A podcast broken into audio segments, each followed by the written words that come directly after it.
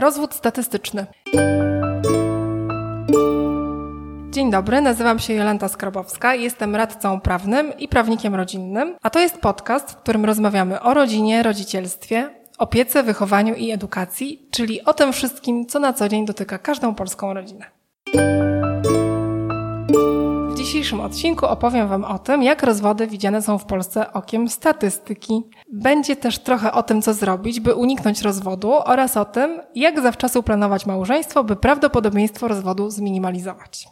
Tak jak główną przyczyną utonięć jest woda, tak głównym powodem rozwodów jest małżeństwo. Stając na ślubnym kobiercu, raczej mało kto myśli o statystykach, badaniach i wykresach związanych z prognozami małżeńskimi. Przyszli małżonkowie, patrząc sobie głęboko w oczy, myślą, że naprzeciwko stoi ten jedyny lub ta jedyna, z którym bądź z którą spędzą całe swoje życie. Jestem pewna, że inne zakończenie niż żyli długo i szczęśliwie nie jest w ogóle brane pod uwagę. No może jeszcze jedno, dopóki śmierć nas albo ich nie rozłączy. A jednak w Polsce rozwodzi się już co trzecia para. A więc liczba rozwodów dotyka jednej trzeciej par zawierających małżeństwo. Średnio każdego roku rozwodzi się od 64 do 67 tysięcy par. Separacja dotyka prawie 2000 małżeństw. W tym samym czasie związek małżeński zawiera 195 tysięcy narzeczonych. Statystyki są niestety bezlitosne. Niewątpliwie przechodzimy kryzys instytucji małżeństwa i kryzys ten niestety się pogłębia. Wieś czy miasto, zapytasz, tak naprawdę żadne z nich nie gwarantuje udanego związku. Liczba rozwodów na wsi jest trzykrotnie mniejsza niż w mieście. Wydaje się więc, że recepta na udane małżeństwo jest banalna – Zamieszkajcie na wsi. Ale raczej trudno namawiać kogoś, by ze strachu przed rozstaniem przeprowadził się na wieś. Tym bardziej, że liczba rozwodów małżeństw mieszkających na wsiach i w małych miejscowościach ostatnio rośnie. Sielskie, wiejskie życie nie jest więc także gwarantem trwałości małżeństwa. Popatrzmy jeszcze chwilę na wykresy. Mówią one, że najwięcej rozwodów sądy orzekają na Mazowszu, Śląsku, w Małopolsce, w Wielkopolsce i na Pomorzu.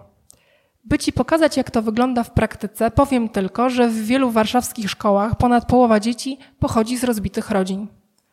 Rozwody dotyczą wszystkich, starszych i młodszych, bezdzietnych i wielodzietnych, bogatych, biednych, wykształconych, niewykształconych.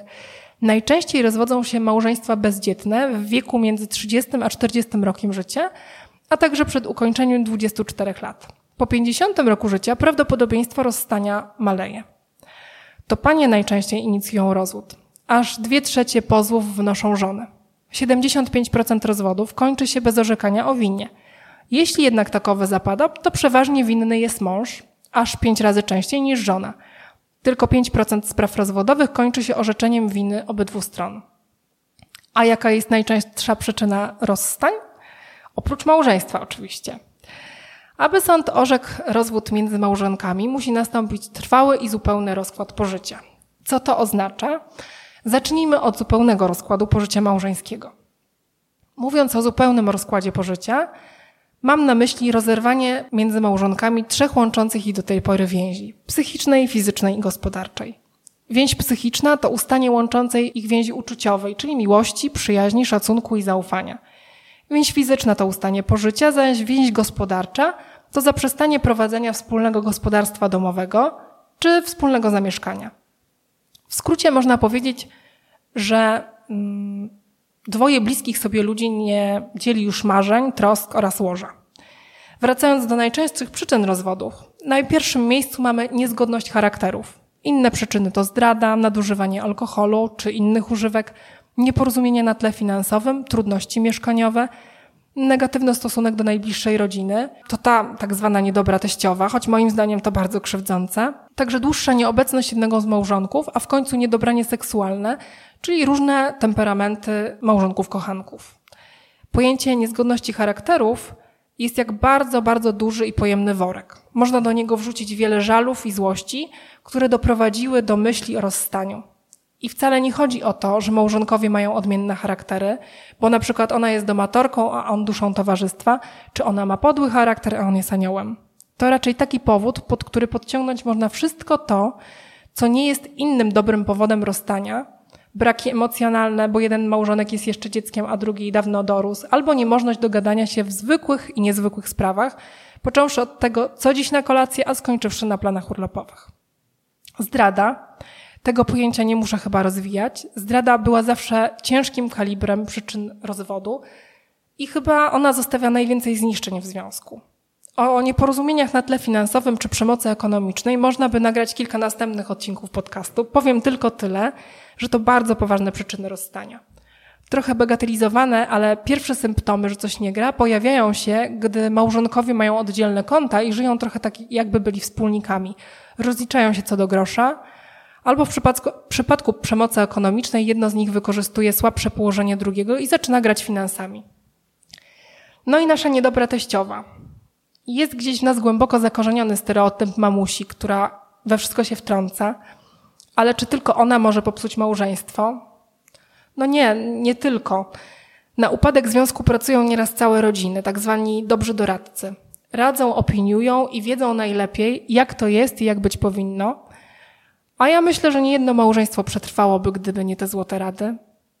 No ale nie trzeba było ich słuchać, prawda? Pamiętajmy, że często decyzja o ślubie jest spontaniczna, nieprzemyślana, szalona.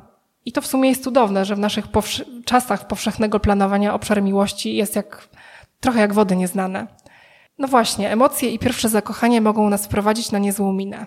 Bach, trach i wymarzony sielankowy, cudowny związek okazuje się więzieniem, z którego motyle i amory uleciały, a zostały zgliszcza, kraty i niechęć, albo jeszcze gorzej, ruiny, nienawiść i obrzydzenie – Wielka życiowa tragedia. Czy jest jakaś recepta na udane życie małżeńskie? Co na to nasza statystyka?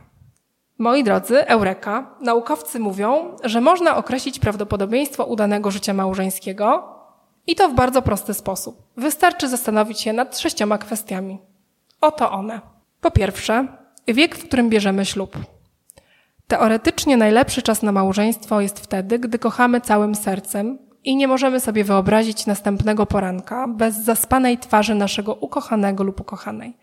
Nie możemy bez naszej drugiej połowy wyobrazić sobie świąt, weekendów, wakacji. Chcemy jej oddać ostatnie pieniądze, pierwsze śniadanie i odebrać każdy telefon nawet w środku nocy. No i chcemy, gdyby zachorowała, podać jej chusteczki i znosić bóle i troski. Tyle teoria. A co na to liczby? Pary, które pobierały się w przedziale wiekowym dwudziestu kilku do niespełna czterdziestu lat, ale nie więcej, mają największe szanse na udany związek. Najwięcej rozwodów zaliczają związki osób bardzo młodych, przed 20 rokiem życia, albo tych, które pobierają się w okolicach 40. Idealny czas to podobno wiek od 27 do 29 roku życia. Potem, po 32 roku życia, ryzyko rozwodu zwiększa się z każdym rokiem, uwaga, uwaga, o mniej więcej 5%. Niepokojące zważywszy na to, że średnia wieku narzeczonych jest coraz wyższa. I teraz uwaga. Z badań opublikowanych przez Economic Inquiry wynika, iż ryzyko rozwodu wzrasta wraz z różnicą wieku między małżonkami. Różnica jednego roku w wieku małżonków zwiększa szansę rozejścia się o 3% w porównaniu do par w tym samym wieku. Pięcioletnia różnica to 18% większa szansa na rozwód, a dziesięcioletnia różnica prognozuje rozwód z prawdopodobieństwem 39%. Dobrze więc, jeżeli narzeczeni nie różnią się zbytnio wiekiem. Punkt drugi udanego małżeństwa. Żar w związku na początku. Jeśli małżonkowie są szaleńczo i romantycznie zakochani od pierwszych dni małżeństwa i rozpoczynają je w euforii i zaangażowaniu, to prawdopodobnie utrzymają te uczucia przez dłuższy czas, a potem, no cóż, myślę, że zostanie przyjaźń, szacunek i przywiązanie, nawet jeśli miłość gdzieś uleci. Punkt trzeci. Szacunek dla małżonka. Jeśli małżonka nie kontrolujesz, nie krytykujesz, nie manipulujesz nim i raczej nie jesteś gniewalski lub gniewalska, macie ogromne szanse na powodzenie.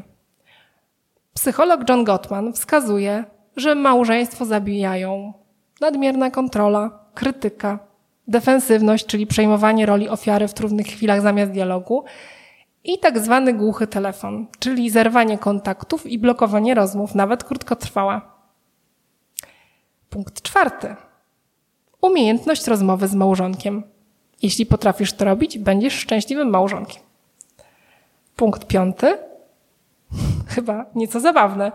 Mąż jest głównym żywicielem rodziny. Trochę to zaskakujące. W końcu obecnie odchodzimy wolnymi krokami od stereotypu mężczyzny pracującego i kobiety jedynie tylko wychowującej dzieci. Zresztą przecież obecnie wiele kobiet jest głównymi żywicielami rodzin. Jednak liczby wskazują, że tylko mąż pracujący na pełen etat zapewni małżeństwu stabilność, nie tylko finansową i trwałość. Podkreślam, warunkiem jest pełen etat. Liczy się według badaczy nie majątek, a nasz wkład we wspólny majątek poczyniony pracą. I uwaga, ta sama zależność absolutnie nie dotyczy kobiet. Ilość godzin, które żona poświęca na pracę, nie ma wpływu na powodzenie małżeństwa i prawdopodobieństwo rozwodu. Punkt szósty. Wykształcenie. Wykształcenie ma znaczenie.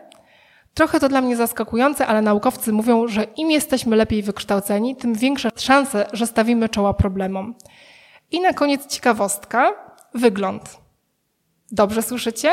Właśnie wygląd decyduje o tym, czy będziemy żyli razem długo i szczęśliwie, dopóki śmierć nas nie rozłączy. Już wyjaśniam, o co chodzi z tym wyglądem. Otóż na stałych partnerów wybieramy osoby podobne genetycznie, co przedkłada się na nasz wygląd zewnętrzny. To najszybsze kryterium zrewidowania tego, czy ktoś ma szansę na świetlaną przyszłość ze sobą. Jeśli jesteś podobny do swojej drugiej połowy, a nawet ktoś ci powiedział, że może wyglądacie jak rodzeństwo, nie obrażaj się, to dobrze wróży.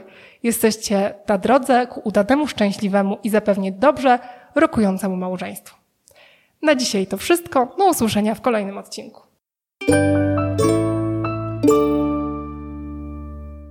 Dziękuję Ci za wysłuchanie mojego podcastu.